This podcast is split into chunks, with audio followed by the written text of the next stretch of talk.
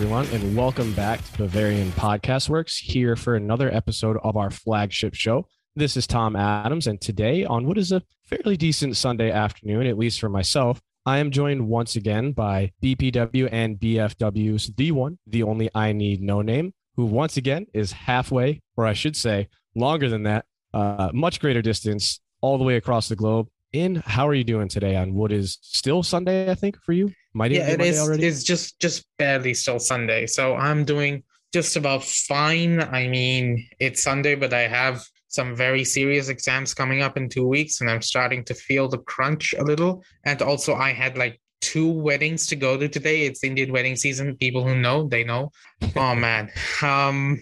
Anyway, and also it's the international break, which you know, it's just we hate that so much. I was just about to say your mood must be very elevated since you have exams coming up and we've been in an international break, snapping some good momentum for Bayern Munich. Uh, I thought you maybe would have caught up on some video games, but it sounds like you've actually been a busy man this I. I I did play a little bit of Elden Ring, but like uh I've almost finished the game and I don't want to play anymore right before my exams, so I, I had to cut it down a little. Also, my mood is down again because the IPL has started, and let me just tell you, the team I support, Kolkata Knight Riders, they might have won, but uh it's not a pleasant thing to watch. Okay. It's not it's not nice to watch them. So I, I don't I'm not happy. And I just hope Bayern comes back soon. Well, there is light at the end of the tunnel. I know we had a Germany friendly. We have another one coming up, but uh, we'll be sat here by this time next weekend and we'll be talking about some Bayern Munich action against SC Freiburg. But until then, and I mean,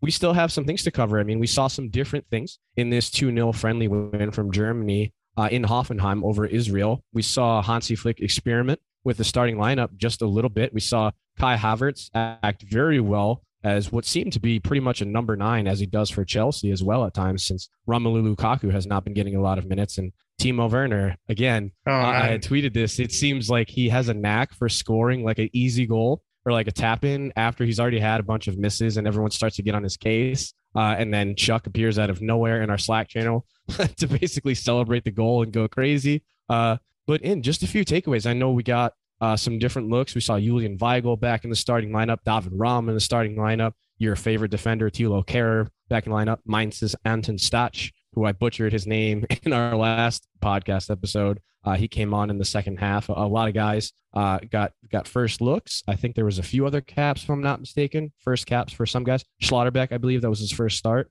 So, in just what did you see? You know, what were some of your takeaways from this friendly? I know it's kind of a dead rubber match, but nonetheless, there was still a lot. to yeah look at. so thing is um the friendly i mean it was dead rubber like israel barely even attacked they didn't even do anything for 90 minutes so it was kind of boring but i'll tell you what was interesting it was germany's setup because it's like germany did not play like a hansi flick bayern they played like nagelsmann's system like if you notice, it was a back three. Like it was the asymmetrical back four or pseudo back three that we've gotten used to. You had David Raum just going straight up the pitch like Alphonso Davies does for us, and he was basically like a winger. I, I mean, I didn't really see David Raum doing any kind of defending. And on the other end, you had Thilo Kehrer as the right back. Staying completely behind, didn't go forward at all. You had Julian Draxler going to the right, was it? I yes, it's he started difficult to the right. say. It's difficult to say because the front four was so fluid. Like sometimes saw, yeah, as you said, sometimes Havertz was like the number nine. Sometimes he was like on the right wing. Sometimes he was on the left wing. And then there was Jamal Musiala who was sometimes playing like the Thomas Muller role. Sometimes he was in midfield. Sometimes, yeah. So there was a lot of stuff going on. I think in terms of takeaways, we can say that Timo Werner's finishing is still diabolical. like even the goal he scored, like if VAR, if we had VAR, I think it might have been ruled out. So Yeah, it might have been a hair Yeah. offside. just a hair. And you know how it goes with Timo. You know, whenever if it can be offside, it's going to be. So yeah, so he he got lucky there a little bit, but Thomas Muller unlucky. Uh hit the post. I was very sad about that. But I'll tell you this: my dog, uh, his name is also Muller. I asked him during lunchtime on Saturday, do you think Muller's gonna score tonight? And he he said no. He didn't actually say no. He normally like he, if he says yes, he he nods his head. And if he says no, he puts his head down. So he put his head down. and I knew, okay, Muller's not going to score. And then when he got the penalty, I'm like, is Muller going to be wrong? And no, he wasn't wrong. My dog is a prophet. Uh, that does not mean I'm going to make a habit of asking him these things because I'd rather not know. But that that is the thing that we saw with Israel this game is that Germany didn't play under any kind of pressure. So everyone just got to do what they wanted to do. Gundogan, he was good. Like um Weigel Weigl played that deep lying playmaker role that has been vacated by Kroos, and he did okay, I guess. Like nothing exceptional, nothing bad either. Just okay, passable as far as I'm concerned. And Schlotterbeck, Schlotterbeck, um, this is important for both Bayern and Dortmund fans because Schlotterbeck was good for 90 minutes, and then in the 92nd minute, he made a mistake that gave away the penalty. Yeah. So yeah. it's hard to evaluate that mistake. But as Hansi said, a mistake like that in the World Cup can cost you a game, whereas the rest of the game he was excellent. So what do you make of that? Yeah, exactly. And just kind of piggyback on some of that, it seemed, you know, I made this comment. It looked like, at least in my estimation, obviously you could kind of tell as you mentioned earlier, Israel really offered nothing going forward. I mean, Munas Dabbur tried what he could. He had that one aerial duel that he went for uh, up with, I think, Thilo Kehrer, where he kind of bonked his head awkwardly off of the turf. And, you know, it's questionable. He had to get assessed by his Israel's uh, physios. But we mentioned how kind of fluid that front four was. I thought Musiala did exceptionally well in tight spaces, as we've come to expect from what we all know, what he can do at Bayern excellent exchanges with Kai Havertz, Timo Werner. Uh, Julian Draxler, to me, he looked in the beginning like he was kind of off the pace and the communication and the understanding perhaps wasn't quite there. But this is a guy who honestly doesn't play that much for PSG and, you know, hasn't really got that much of a solid look in recently uh, in the German setup. So I, I think it took a few minutes for that to sort of click. And as you mentioned, David Raum, he just looked like I, I know it, when I was doing the tweets in the first half, I, I had a lot of appreciation and a lot of praise for him. But he, as you mentioned, all kinds of freedom on that left flank, got in all kinds of crosses. I think it was even him who sent in the corner uh, for Kai Havertz's goal, if I recall correctly, an in swinger from the right where he had come over to take.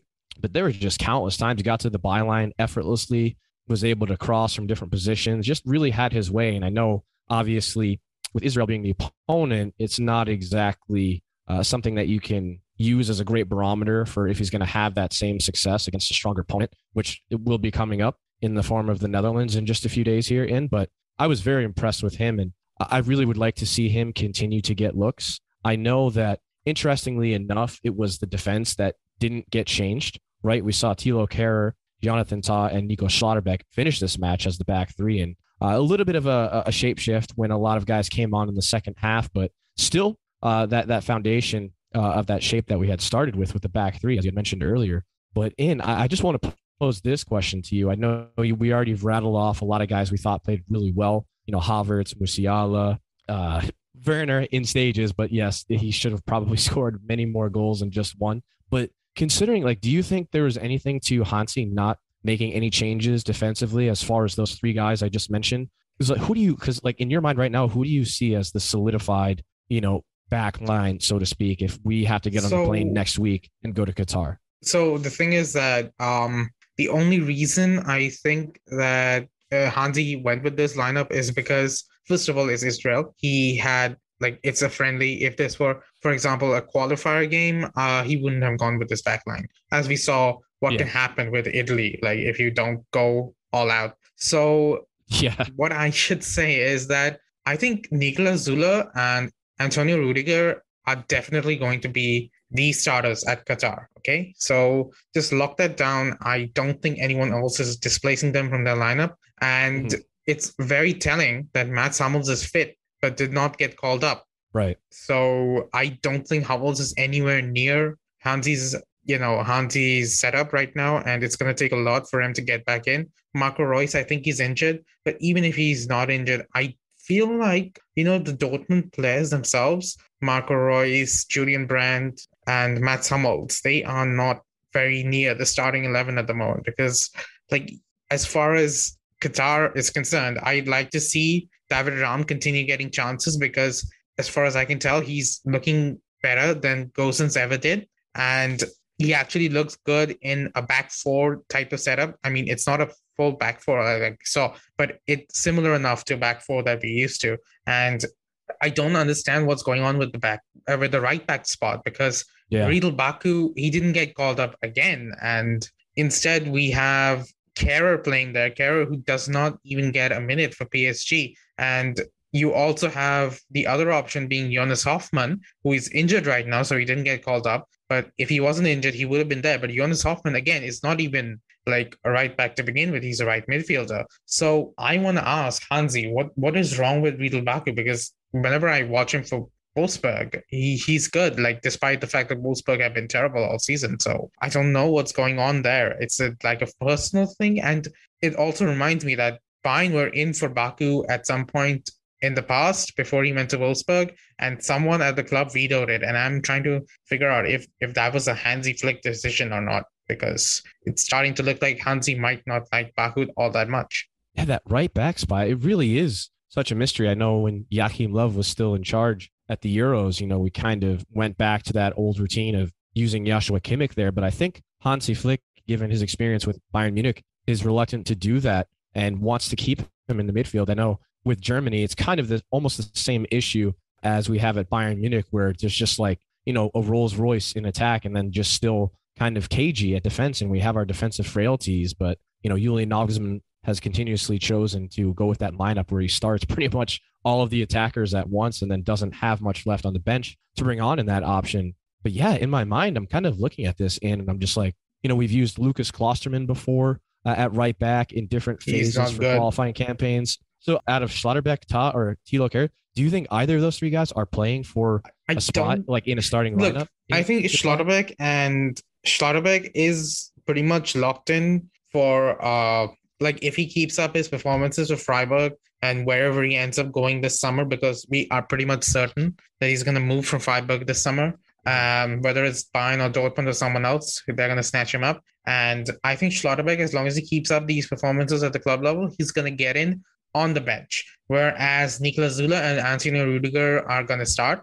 the right back spot is is like a confusing one. Everyone keeps getting chances. Hansi seems to really love Thilo Kehrer for some reason. I keep I keep making the joke that it's because he made the mistake that led to Kingsley Coman's goal in the Champions League final. But what what else explanation can you give? Like Thilo Kehrer is not a great footballer. Like he's not that good, and there are so many better players. At some point, you even have to ask why not just use uh, Musiala, Goretzka pivot, and then put Kimmich at right back. And that's a legitimate question. I think Hansi will have to ask himself as the Qatar World Cup gets nearer. But for now, as far as this international break is concerned, I think we'll see this backline continue, and I think Hansi will try and explore his options more that's where I think the Netherlands game comes in because the Netherlands game, we will be seeing the Bayern players start because Hansi decided Israel game, no Bayern players, no Neuer, no mm-hmm. Muller. Yeah, no Gnabry, no Sane. Gnabry is actually sick, so he did not travel. No Kimmich, which as we know, because he didn't travel either. No Goretzka, because he's still recovering. But at least Sane, Muller, Musiala, Neuer, those guys, I think they will start against the Netherlands. And that's going to be the litmus test, in my opinion. Like, oh, of course, that's going to be a much better test. And as you mentioned, I think a lot of us are expecting we're definitely going to see uh, far more close to what would probably be a starting 11 in our first group stage match in Qatar. Uh, whoever that will be against, I actually believe the draw is is coming up I think it's this coming Friday at the time we're recording. Actually, if I recall correctly, I remember hearing that the draw is that early. Like most yeah. of the teams haven't yeah. qualified yet.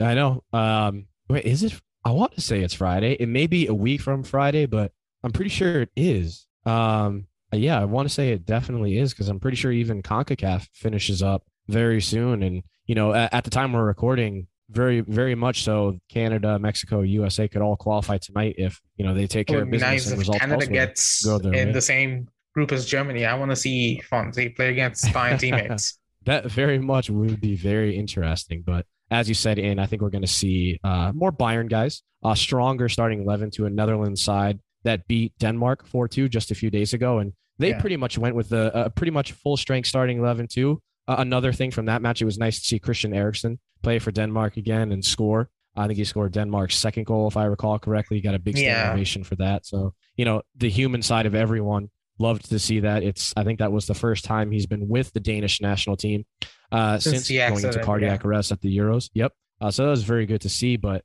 this is going to be, as you said, a, a, the litmus test and a much different test than Israel. And I think we're going to get a way better look at where we're kind of positioned going into uh, Qatar this winter um, and who might be uh, on the fritz of either making that plane or not making up making the plane. Sorry, uh, barring any injuries, which knock on wood. I know Germany and Bayern does not have they both don't have great luck when it comes to the injury gods, but a lot can happen between now and the end of the season. But in just just to kind of preview this, I know we kind of already mentioned personnel who we think are going to be in it, but what do you think? I mean, we've had some fiery affairs with the Netherlands in the past and qualifying for the Euros. You know, a 3 2 win come from behind. We've had a loss against them. I played poorly against them in the Nations League after the World Cup in Russia. But what are your expectations for this game? What do Yeah, think so since Louis van Gaal is back at the Netherlands, so you have two former Bayern coaches going against each other. That's pretty interesting, in my opinion. And um, the guy who discovered Thomas Muller versus the guy who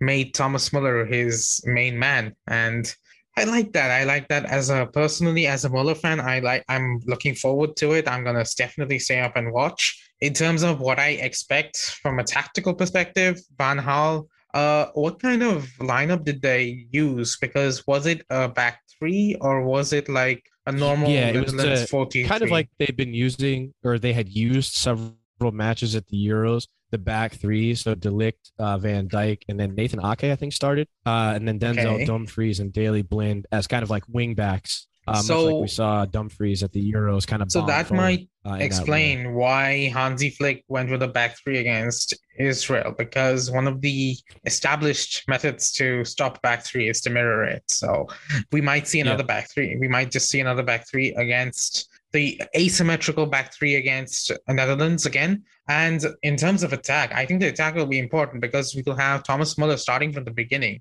And if Thomas Muller, Leroy Sané, Timo Werner, and Kai Havertz are all on the pitch, like that's that's just that's just goals guaranteed, right? Like h- Yeah. how can they not score? I know Van Dijk is there and he's he's great. I I know that. You don't have to tell me that, Tom.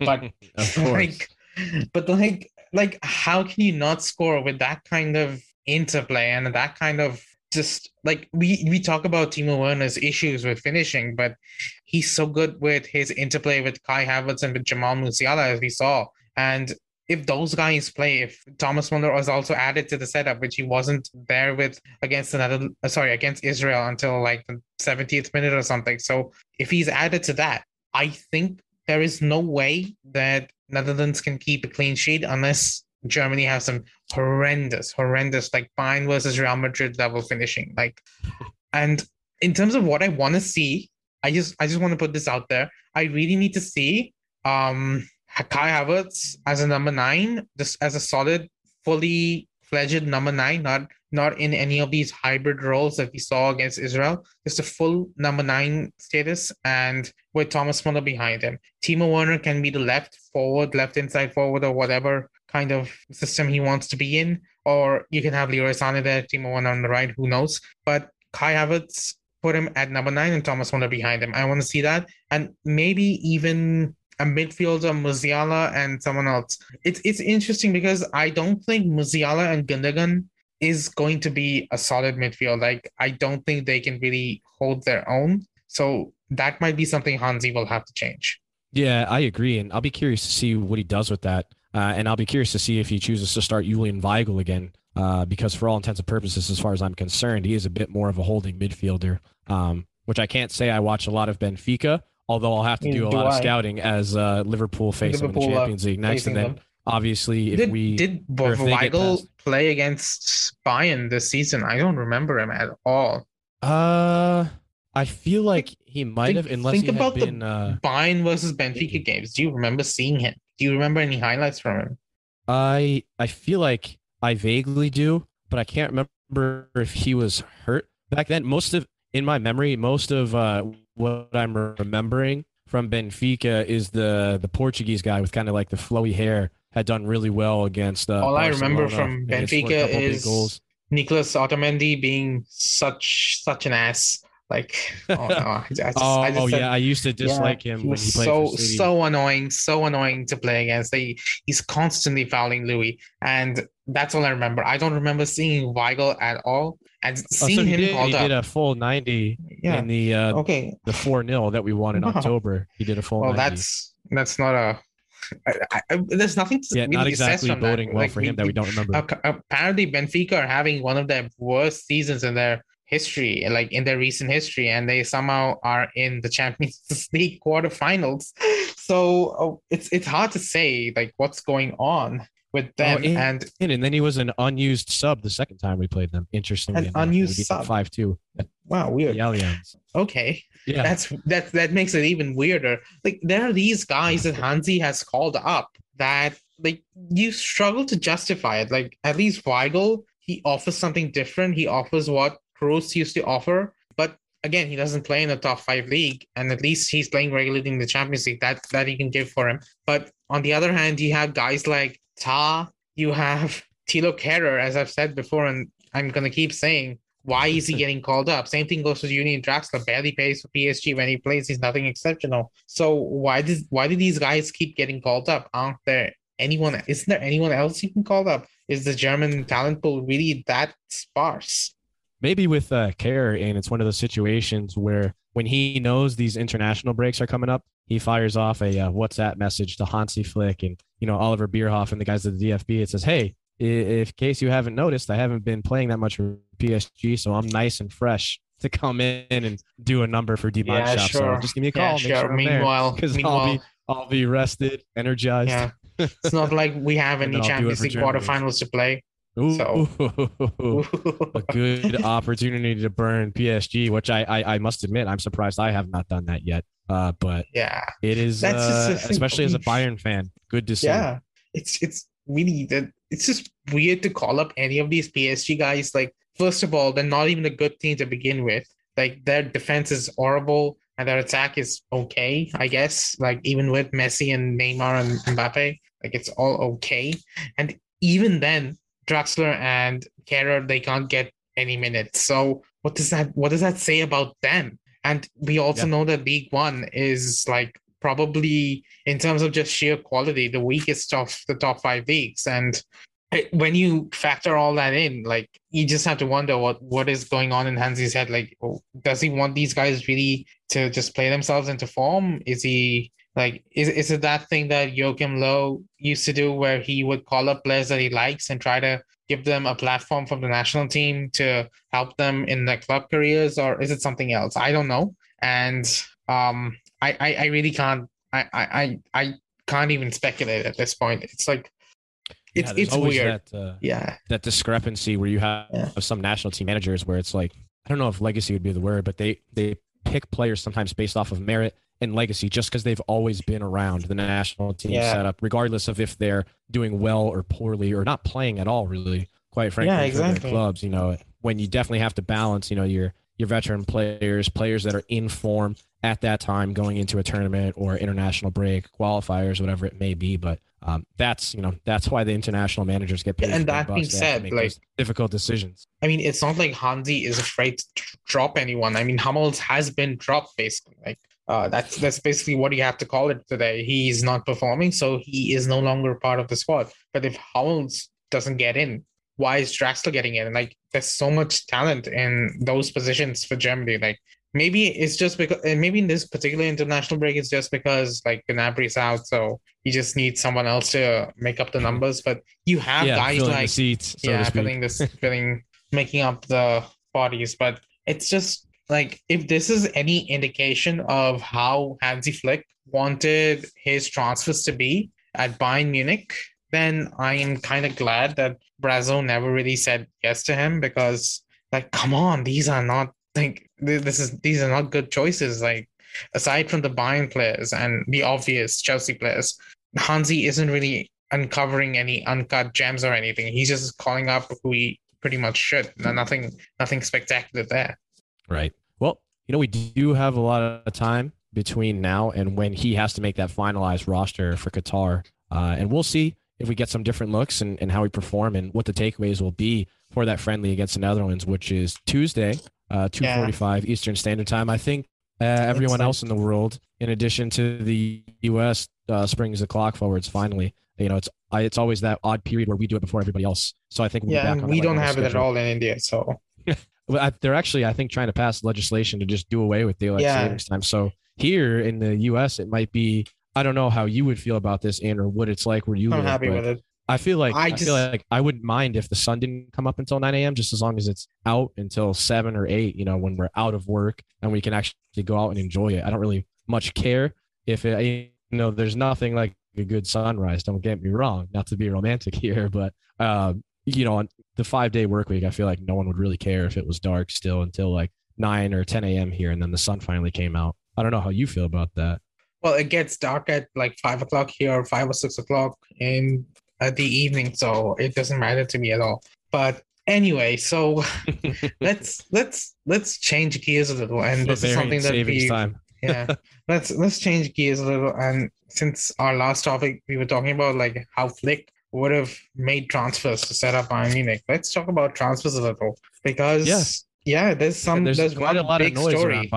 There's one big story right now, which is the fact that Bayern have matched Barcelona's offer for Ajax's Noussair Mazraoui. And according to Bild, there is a feeling around the club that like even though Barcelona have him as a top target, and it was reported in Spanish sources that Barcelona have basically done the deal. It feels like he could still make the choice to switch to Bayern and something to do with Mino Raiola and lots of stuff. But that's that's different story. For now, let me ask you this, Tom. What do you think about the money being offered to Noussair Mazraoui? It's around five million per year net, which is around 10 million uh, gross, like 10 million euros a year. So, what do you think about that? Like, do you think it's worth it? Do you are you concerned? Do you think we should go for someone else?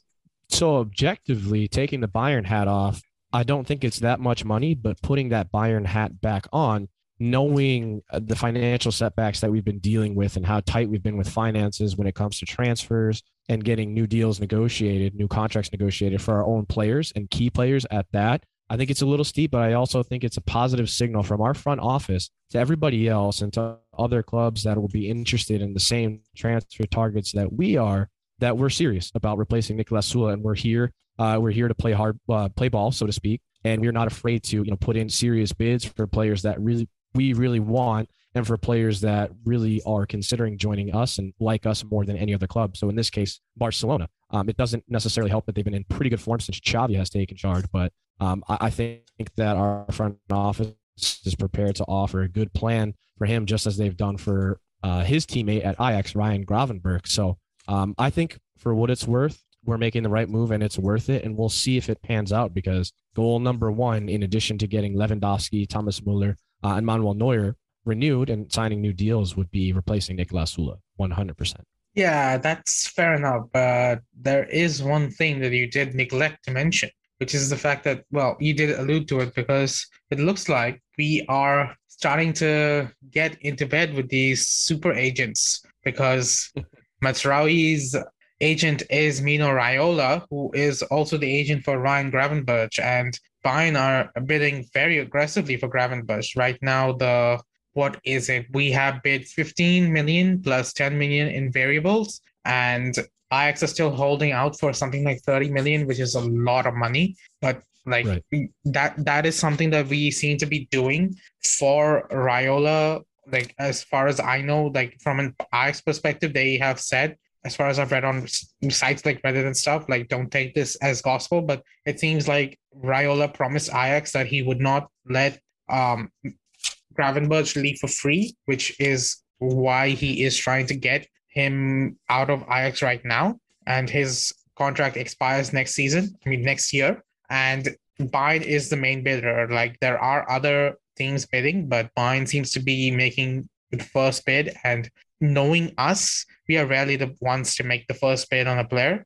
And it looks like this seems like a favor to Raiola and something that we might be doing more and more often. Because as you know, we have some bad blood with super agents. Like Zahavi, Zahavi. Yeah.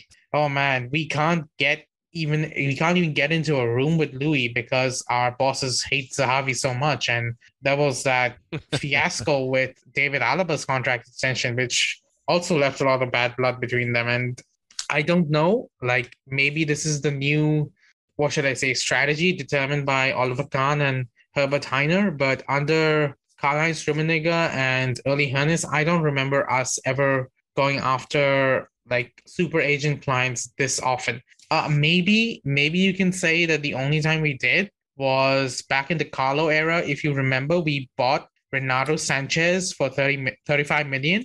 And then yeah. we got James Rodriguez to come to us for a very cut price deal just just a year later. And both of them were represented by Jorge Mendes, who is one of the other big super agents that everyone knows about. So yeah.